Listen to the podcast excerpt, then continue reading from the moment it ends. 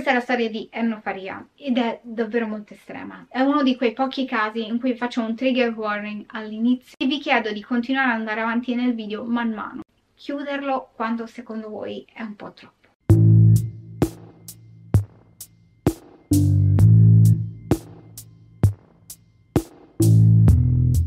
Tutti, sono Marta Subi e benvenuti su Big Scovel, il canale YouTube interamente dedicato al true crime, l'originale diffidata dalle imitazioni che girano in giro. Oggi vi parlerò di una storia avvenuta in Indonesia ed è quella di Enno Faria. A me sinceramente la sua storia sotto diversi aspetti ha ricordato la crudezza di quella di Junko, di cui vi ho parlato in video precedenti. Non mi dilungo mai dettagli macabri, fini a se stessi, senza nessun uh, ruolo fondamentale all'interno della storia. Ma qui, anche spogliando la storia di tutti questi dettagli macabri, uh, onestamente è già molto estrema. Andate avanti man mano nelle storie senza forzarvi, ecco. Prima di iniziare ad andare avanti, se vi piace come racconto queste storie e trovate anche che siano delle storie che non conoscevate, vi ho fatto scoprire qualcosa di nuovo e avete voglia di continuarmi a far fare questo lavoro, potete supportarmi con un like, un commento oppure lasciando qui sotto un commento salutando Al, il nostro amico algoritmo. Mi aiutate tantissimo anche abbonandovi al mio canale oppure ancora in maniera completamente gratuita seguendomi su Instagram, mi aiutate veramente tanto quello mi aiuta per le aziende, in maniera gratuita potete aiutarmi effettivamente economicamente in maniera indiretta. Potete sostenermi anche seguendomi su tutti i miei canali se vi interessano, trovate tutti i link qui sotto. La maglietta che indosso oggi, boom, è di Pumpling e potete aiutarmi anche utilizzando il mio codice sconto, il codice sliscio. Voi otterrete un paio di calze completamente in omaggio e allo stesso tempo aiuterete un sacco il mio canale. Qui sotto trovate tutte le informazioni. Ma iniziamo subito con la storia di oggi. È una ragazza di 18 anni, è indonesiana e vive a Bant. Ci troviamo nel 2016. Lei è una ragazza di 18 anni, come vi ho detto, e sta con un ragazzo di 16. Lui è un po' più piccolo di lei, come vi ho detto, ha 16 anni. E qui inizia già un problema, che non è l'età. Uh, siamo in un altro mondo, in un'altra cultura. Al-Samat Bin, Ayudin. Da qui in poi lo chiameremo Alim. Lui è un po' più piccolo di lei, come vi ho detto, ha 16 anni. E qui inizia già un problema, che non è l'età. Uh, siamo in un altro mondo, in un'altra cultura, dove c'è ancora una cosa, i matrimoni combinati. Uh, Enno voleva veramente stare con Alim, però è davvero una brava ragazza, fa sempre quello che um, onora i genitori, uh, ha studiato e non vuole fare niente per metterli in imbarazzo. Quindi quando i genitori le dicono che hanno scelto un altro uomo per lei, quindi un matrimonio combinato, Enno accetta e fa quello che vogliono i genitori. Questa cosa del matrimonio combinato non è la regola in Indonesia, però è ancora diffusa in alcuni ambienti. Lei quindi, vedendo che i genitori erano contrari alla storia con Alim e vedendo che avevano altri desideri per lei, lei accetta e decide così di lasciare Alim. Enno è una grande lavoratrice, si è laureata, lavora in fabbrica, mentre Alim va ancora a scuola. A questo punto Enno deve fare il discorso, deve dire a Alim che purtroppo la, sua, la loro storia non può andare avanti, lei deve sposare l'uomo scelto dai genitori e quindi purtroppo prenderanno due strade diverse. Alim è disperato e la supplica, devono vedersi almeno una volta, un'ultima volta per salutarla. Alim le dice che vuole abbracciarla, almeno un'ultima volta. È una richiesta ok, niente di troppo compromettente, è un abbraccio, niente di che. Così lei acconsente. Alim va a trovarla nel dormitorio, dormitorio dove eh, praticamente dormono e vivono tutte queste persone che lavorano in questa fabbrica. E sono dei dormitori divisi, da una parte le donne e dall'altra gli uomini. La notte del 12 maggio 2016 i due si incontrano. Sono appena passate le 23.30 quando Alim supera i cancelli di questo dormitorio per donne e per superarli deve esserci qualcuno che ti apre. In questo caso è stata Enno gli apre i cancelli, lo fa entrare nella sua stanza. Alim è andato lì per abbracciarla forte. Rimangono lì a parlare per circa 30 minuti, fino a quando Alim vuole qualcosa di più. Infatti inizia ad essere pressante con Enno. Vuole un ultimo rapporto sessuale con lei, prima che lei vada in sposa a un'altra persona. Questa ovviamente è una cosa complicata nella posizione di Enno. Non è chiaro se i due abbiano già avuto in precedenza dei rapporti, ma non è di vitale importanza all'interno di questa storia, non ci riguarda e non ha un valore. Uh, lui però vuole obbligarla ad avere questi rapporti e noi sappiamo che Enno non vuole. La motivazione portata da Enno può essere una, può essere una scusa, può essere non la motivazione reale, possono essercene tante, ma quello che dice da Lim è che non vuole perché ha paura di rimanere incinta e potrebbe essere un grande problema nel caso del futuro marito. Enno quindi gli dice di no, ma Lim non accetta questo no è furioso e inizia a spogliarla con la forza.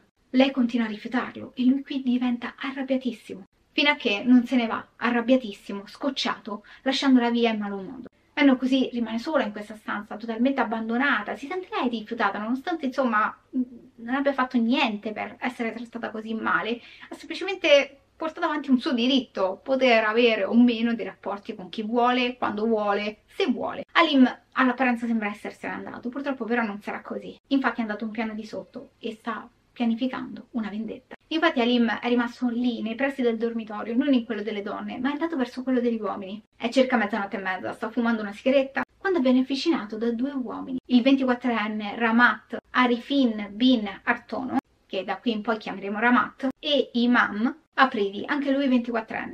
Alim non ha mai incontrato questi uomini, non li ha mai visti, stanno lì semplicemente in quel dormitorio, ma è come se ci fosse un click tra loro, si capiscono subito. Sono perfetti estranei, ma subito entrano perfettamente nel meccanismo, ovvero quello di architettare una vendetta contro Enno. Enno l'ha rifiutato e quindi deve pagare.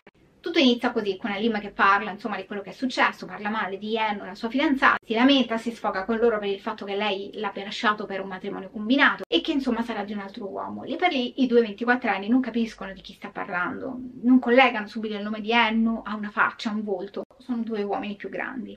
E Alim non è certo una bella persona, eh? non è che perché è piccolo, poverino, si sta facendo raggirare, è veramente un'orribile persona anche lui pure nonostante la giovanità ma i due 24 anni ovviamente grazie alla loro età sanno benissimo cosa vogliono fare e come arrivarci e come raggirare una persona più piccola a fargli fare quello che vogliono. Da subito iniziano a sfidarlo. Non ti regge portarci nella stanza, gliela facciamo pagare noi, non hai il coraggio di portarci lì. Alim si arrabbia sempre di più, è arrabbiato con Enno, è arrabbiato dell'essere stato rifiutato, è arrabbiato del matrimonio combinato e non fa altro che parlare di quanto voglia fargliela pagare questa ragazza. Quindi i due uomini sapete che cosa gli dicono? Allora stu basta, tanto non sarà mai la tua fidanzata, ti ha lasciato. Questa frase che teoricamente dovrebbe far girare il sangue a qualsiasi persona, ancora di più se rivolta a una persona a cui teoricamente tu dovresti voler bene, avrebbe dovuto far inveire Alim contro questi due ragazzi come dire ma che cazzo stai dicendo, ma come vi permettete? Fate schifo. In realtà, purtroppo, non avrà questa reazione. Probabilmente questo pensiero stava già fermentando dentro Alim e quando sente questa frase è semplicemente uno schioppo di qualcosa che già era presente in lui. Infatti in brevissimo tempo decide di far realizzare questa idea e farla diventare realtà. Passano davvero pochi minuti da quando questi ragazzi dicono questa cosa e Alim che tenterà di farla. Teoricamente i cancelli della residenza dovevano essere chiusi, ma Alim così come i due ragazzi li trovano aperti. Iniziano così a ritornare indietro, entrare di nuovo nel dormitorio femminile e andare verso la porta della stanza di Enno si rendono conto che la, anche la porta di Enno non è chiusa, è socchiusa. Probabilmente la ragazza sperava che, non so, Alim ritornasse indietro, potessero far pace. Ma Alim è tornato, non certo per far pace, ma con delle idee orribili. I tre ragazzi entrano nella stanza di Enno. Lei è addormentata. E quando gli altri due ragazzi la vedono, anche loro due operai la riconoscono. Lavorano nella stessa fabbrica e hanno dei trascorsi. Quanto pare i due ci avevano provato con Erno, avevano fatto delle avanze e lei le aveva sempre respinti, non, non voleva avere rapporti, roba così. Anzi, i due ragazzi dicono anche che Enno trovava Ramat brutto, o almeno questo è quello che dicono loro. Dicono anche che lei li ignorasse. Capirai che cosa cattiva da fare. A quanto pare anche l'altro, Imam, la tempestava di messaggi in cui ci provava. Un sacco di chiamate che lei ignorava sempre e basta sia perché era fidanzata, sia perché non era interessata. Per loro quindi Enno è per tre volte colpevole, tre volte colpevole di aver rifiutato dei rapporti con loro.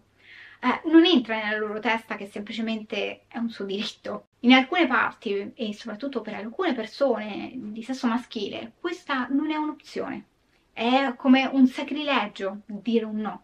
Una parola che una donna, secondo loro, non può permettersi di, di dire. I tre ragazzi, uomini, sono dentro questa stanza stanno in piedi e osservano Enno dormire. Dentro di loro, appena la riconoscono, cresce per tutti e tre rabbia, odio e vendetta verso questa ragazza. I tre uomini, rifiutati per motivazioni lecite ma differenti, decidono quindi di fargliela pagare. Imam si avventa su di lei, tenta di soffocarla con un cuscino, mentre ordina a Alim di andare in cucina e cercare un coltello. Il ragazzo non lo trova, così va in giardino e trova solamente una cosa, una zappa. Quando torna in stanza con questa zappa in mano vede solamente Imam che sta ancora tentando di sollevare la ragazza. Lei ha quasi perso i sensi, mentre Ramat le tiene ferme le gambe. A questo punto, sempre Imam vede Alim, teoricamente l'ex fidanzato di Enno, e gli dice di prendere la zappa, prendere la parte metallica e colpirla sulla faccia. L'obiettivo è quello di deturparle il viso. Alim lo fa, ma appena inizia ad uscire il sangue si sente male, si sente in colpa e smette. La zappa gli cade letteralmente dalle mani e lascia la stanza. La tora però purtroppo non si ferma. Ramat infatti fa violenza intima sulla ragazza. Nel mentre Imam inizia a tagliuzzare il viso della ragazza non avendo un coltello con una forchetta che aveva con lui che si era portato appresso per il pranzo. Proprio a questo punto Aline rientra nella stanza e teoricamente qui potrebbe essere un momento di svolta. Potrebbe cacciare i due, potrebbe chiamare aiuto, potrebbe essere veramente l'ago della bilancia per salvare uh, da questo supplizio Enno, ovvero quella ragazza che fino a, non lo so, quella sera stessa diceva di amare. Purtroppo però non farà nulla di tutto ciò. Appena rientra in stanza, vede Imam che sta coprendo con dei pezzi di stoffa a caso il viso della ragazza perché sta uscendo troppo sangue e gli fa impressione praticare violenza intima vedendo quel sangue. Iniziano a mettere il corpo di Enno in posizioni sempre più esplicite, insomma, per umiliarlo sempre di più. Quando Alim rientra nella stanza, non vuole salvare Enno, anzi, vuole fare ancora peggio. E ora state dicendo cosa c'è di peggio in una situazione simile. Decide di sfogare tutta la sua rabbia sulla ragazza, inizia a strapparle con i denti pezzi del seno sinistro, morde via la carne. E qui, a questo punto, arriva anche la parte più estrema. Ramat decide di fare il passo extra. Ramat decide di fare qualcosa di veramente estremo. Il passo decisivo che non semplicemente ti accontenterà di togliere la vita alla ragazza, ma di farlo in una delle maniere più orribili che io possa immaginare. Decide di prendere la zappa che aveva portato precedentemente Aline dentro e decide di utilizzarla per imparare Enno che è ancora viva. La inserisce dalla parte del manico nelle parti intime e la fa arrivare fino qui, allo sterno. Secondo l'autopsia, il 90% della zappa era all'interno del corpo della ragazza, che è stato anche il motivo per cui lei ha perso la vita. È stata inserita con una tale violenza tanto che ha distrutto gli organi interni, compresi polmone, stomaco e cuore. Per via della forza praticata per fare questa cosa orribile, schizza letteralmente il sangue ovunque tanto che Alim viene letteralmente travolto dal sangue di Enno. Secondo l'autopsia, la causa per cui Enno ha perso la vita è stato proprio l'impalamento, insieme a un'altra ferita da corpo contundente sul collo. I tre ragazzi a questo punto decidono di scappare. Uh, coprono malamente il corpo con dei cuscini così e scappano via. Ramat chiude la stanza con un lucchetto esterno e getta via la chiave. La butta in un condotto di ventilazione credendo che nessuno mai riuscirà ad aprire tutto e a scoprirlo. La ragazza sarà trovata solamente il giorno dopo, quando si renderanno conto che è assente da lavoro ed era una cosa molto strana per lei, visto che insomma non mancava mai. Immediatamente appena trovano il corpo viene avvisata la polizia e immediatamente la polizia si mette all'erta. Investigatori così come il team informatico dell'Indonesia. La polizia di Jakarta infatti immediatamente collabora proprio con la parte informatica, così da rintracciare Ramad e Iman. Perché infatti, secondo alcuni, il motivo per cui è stata proprio coinvolta la polizia della parte informatica è proprio perché, secondo alcuni, Ahmad si era portato via il telefono di Anne. Ma anche qui è una cosa controversa perché altri rapporti della polizia invece sostengono che sia stato Aline. La polizia riesce a rintracciare tutte e tre, anche in tempi molto brevi, la mattina del martedì successivo. Tutti e tre vengono arrestati. Tre giorni e tre notti la polizia tenta di raccogliere più prove possibili, così da incastrare i tre colpevoli raccolgono i fluidi, come per esempio lo sperma dei tre, lo prendono per incastrarli. Infatti, fortunatamente per scappare via questi tre ragazzi non hanno ripulito niente e quindi hanno lasciato un sacco di prove. Inoltre c'è anche una confessione. Infatti Aline, il più piccolo tra i tre, appena viene preso dalla polizia confessa tutto. Spiega le sue motivazioni che nella sua mente dovevano dargli ragione, forse dice che lui era geloso e per questo l'ha torturata e uccisa perché era geloso del matrimonio combinato e del futuro marito. Inoltre era arrabbiatissimo perché lei si era permessa di rifiutarlo. Secondo un resoconto del 2017, Ramad e Imam sono stati condannati alla pena capitale. Entrambi infatti sono stati accusati di aver commesso questi atti orribili con premeditazione perché insomma ce l'avevano già con Enno per via del fatto di essere stati rifiutati. Il loro avvocato ha tentato di fare appello ma il verdetto è rimasto lo stesso. La questione però è diventata in un certo senso un caso nazionale là in Indonesia, almeno da quello che sono riuscita a trovare io. Perché infatti alcuni dei parenti delle, dei ragazzi coinvolti rifiutano questa versione, per esempio i parenti di Aline, dicono che il ragazzo è innocente, durante il processo il padre si è messo lì a pregare e nonostante i giudici e gli avvocati abbiano detto guarda ci sono delle tracce inconfutabili del fatto che lui abbia fatto così, come per esempio la saliva sulle ferite al seno della ragazza, impronte digitali eccetera eccetera, il padre continua a dire che lui sia stato incastrato, che è innocente. E anzi, il padre dice pure una cazzata, dice che lui ha dormito tutta quella notte accanto al figlio, che il figlio ha dormito con lui. Stellina de casa, ci stanno le prove, ma dove vuoi andare? Inoltre il padre c'ha pure un'altra stronzata, ovvero dice che il motivo per cui lui, il, il figlio, aveva il telefono della ragazza era perché un uomo misterioso tale Dimas, che non si sa chi sia, non è mai stato rintracciato, non si sa chi sia, gliel'aveva venduto. Quindi praticamente il motivo per cui c'era questo telefono della ragazza era perché un estraneo gliel'aveva venduto. Perché se l'ha comprato non si sa. Inoltre il padre racconta anche un'altra stronzata e dice che in realtà il suo, fi suo, figlio non può mentire, è innocente, anche perché se lui dice che è innocente, è innocente. Perché? Perché questo processo si sta svolgendo durante il mese del Ramadan. E quindi durante quel mese il figlio non può mentire perché è un mese sacro. La legge però non ha dubbi e secondo la legge Alim è colpevole e verrà condannato a 10 anni di carcere che onestamente visto il contesto possiamo dire che è niente 10 anni di carcere per quello che ha fatto. Ovviamente ha avuto una pena più leggera proprio per via della sua età. Ha fatto tutte queste cose quando aveva 16 anni, quindi minorenne, e in praticamente quasi tutte le giurisdizioni, quasi tutti i paesi, se fai qualcosa da minorenne c'è una pena più leggera ma il processo è stato veramente molto drammatico a quanto pare. Ovviamente quella a essere maggiormente straziata è stata proprio la madre di Enno, che ha urlato disperata durante quasi tutto il processo, ma ti credo, ma come fai a sentire delle cose fatte, quello che hanno fatto questi a tua figlia? Ma come fai a darti una, una tranquillità? L'avvocato infatti della famiglia ha detto che Elim è stato un sadico perché ha difeso e sostenuto gli altri due che hanno fatto delle cose orribili a Enno. L'avvocato di Alim pure lui ha tentato di, uh, di fare, di chiedere un appello, ma lì la famiglia, così come l'avvocato della ragazza, così come a quanto pare tutto praticamente il popolo, le persone lì vicino,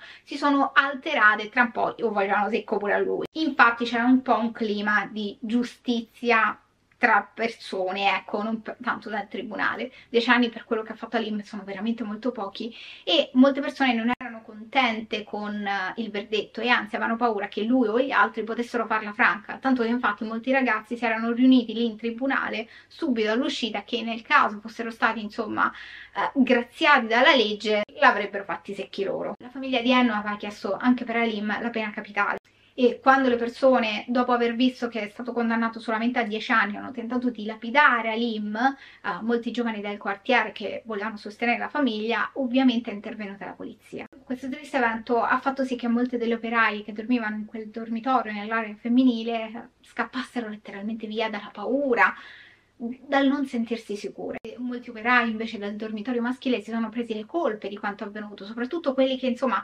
dormivano lì nei paraggi di quanto tutto è successo, dell'accordo, oppure quelle persone che vivevano magari nei dormitori vicini a dove Enno ha subito queste cose, che si fanno delle colpe per boh, magari avrei potuto sentire qualcosa, magari sarei potuto intervenire, colpevolizzandosi di quello che hanno fatto i loro colleghi. Quello che ha sconvolto di più i colleghi è stato indubbiamente Ramat, sia per quello che ha fatto, perché lui è l'artefice di aver fatto qualcosa orribile a Enno con la zappa, ma era anche conosciuto nella fabbrica come il buon tempone, quello sempre simpatico, allegro e, pie e pieno di voglia di scherzare. E molti dicono che non si sarebbero mai aspettati una roba del genere, proprio da lui. Sari e Adel invece sono due amici di Enno, che hanno parlato di come lei fosse sempre spensierata, che non desse mai peso ai propri problemi tanto da non farli pesare agli altri. Una delle cose più emblematiche che ha fatto riflettere è stato un suo post su Facebook, l'ultimo. L'8 maggio del 2016 la ragazza scrive qualcosa come rispettami, anche per il tuo bene. Ovviamente uno status sospetto che ha generato anche molteplici letture, potrebbe essere una frase detta così, oppure potrebbe essere anche qualcosa rivolto alle tante persone che insomma... Uh, le stavano dando fastidio, un fidanzato veramente oppressivo che pretendeva rapporti, uh, persone al lavoro che pretendevano che lei ci stesse facendo avanzi veramente molto invadenti, chiamandola a tutte le ore e molti insomma sospettano che si riferisse proprio ai colleghi lì in fabbrica che le rompevano le scatole. Il caso di Anno secondo me è veramente pesantissimo sotto diversi aspetti, uh, non è giusto secondo me liquidarlo come qualcosa che accade in altre culture o in altri paesi perché purtroppo Abbiamo tanti esempi anche di storia recente di casi molto simili e assimilabili queste tematiche anche qui in Italia. So che magari molti di voi vogliono approfondire questo caso, io però vi do un consiglio, vi do un monito. Uh, non cercate troppo questo caso su Google perché essendo poco conosciuto i primi risultati sono delle foto estremamente esplicite del corpo di Anno. Quindi io onestamente praticamente i primi risultati eh, io per sensibilità vi sconsiglio di farlo, ecco non credo sia necessario pubblicare certe foto su internet perché la descrizione dei fatti secondo me parla da sola. Questo caso secondo me fa benissimo capire come la condizione femminile sia ancora molto complicata, dove il concetto di libertà sia a grandi linee accessibile a tutti, ma in definitiva per molte categorie uh, non c'è davvero questa libertà. È un concetto che viene avvalato fino a che uh, non vai a togliere della supremazia a qualcuno, fino a che non osi dire di no. E quando dici di no, oppure semplicemente fai valere la tua libertà di non fare qualcosa, di scegliere e cose simili, improvvisamente vieni punito perché hai osato invocare a quella libertà di cui in realtà avresti diritto per nascita, ecco, esattamente come tutti gli altri. Purtroppo lo sappiamo molto, molto bene, a volte un semplice no, un semplice rifiuto diventa motivo per essere insultati, per essere perseguitati, oppure purtroppo una condanna per molte donne. Io onestamente non conoscevo questa storia, l'ho trovata agghiacciante e secondo me la storia di Anno dovrebbe essere maggiormente conosciuta. E sono contenta che la polizia abbia fatto delle indagini celeri, abbia trovato dei colpevoli, io non sono d'accordo con la pena capitale a livello etico, però capisco anche il contesto in cui è avvenuto tutto, contestualizzo, ecco. E voi conoscevate la storia di Enno? Fatemelo sapere con un commento qui sotto se avete delle esperienze dirette o meno per quanto riguarda il no un rifiuto che ha un po' il sapore di condanna, fortunatamente per noi non con queste estreme conseguenze. Se siete rimasti fin qui lasciatemi sotto un cuoricino rosso di emoji oppure scrivete cuore rosso. Grazie mille per essere stati con me, grazie mille per tutto il sostegno che mi date perché io voglio continuare a raccontare queste storie, le storie di queste persone che non vengono raccontate su internet ma secondo me sono importanti da raccontare. Grazie mille ancora per tutto il sostegno che mi date, noi ci vediamo al prossimo caso.